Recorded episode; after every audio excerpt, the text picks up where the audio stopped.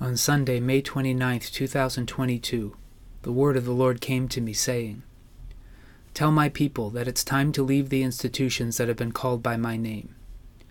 I did not wish my people to build buildings, or to write songs, or to choreograph grand performances, or to provide my people with ways to be more successful in life.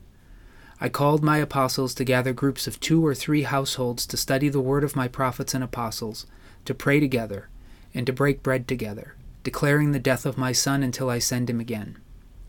I desired no structures, no instruments, no monuments, no artwork, no Nephilim, that is, no great and skilled humans, to perform for me.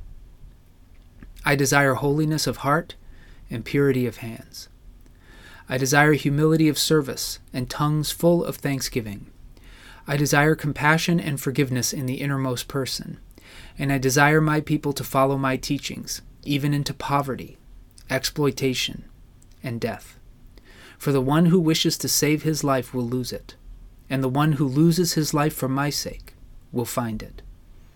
Tell my people, it's time to leave the churches and follow Jesus.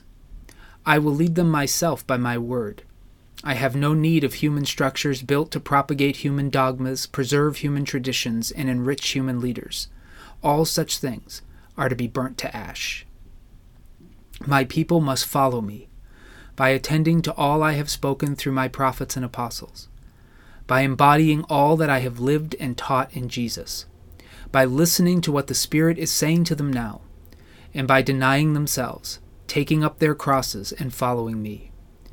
As I cared for the Israelites in the wilderness of Sinai, so I will care for those who follow me.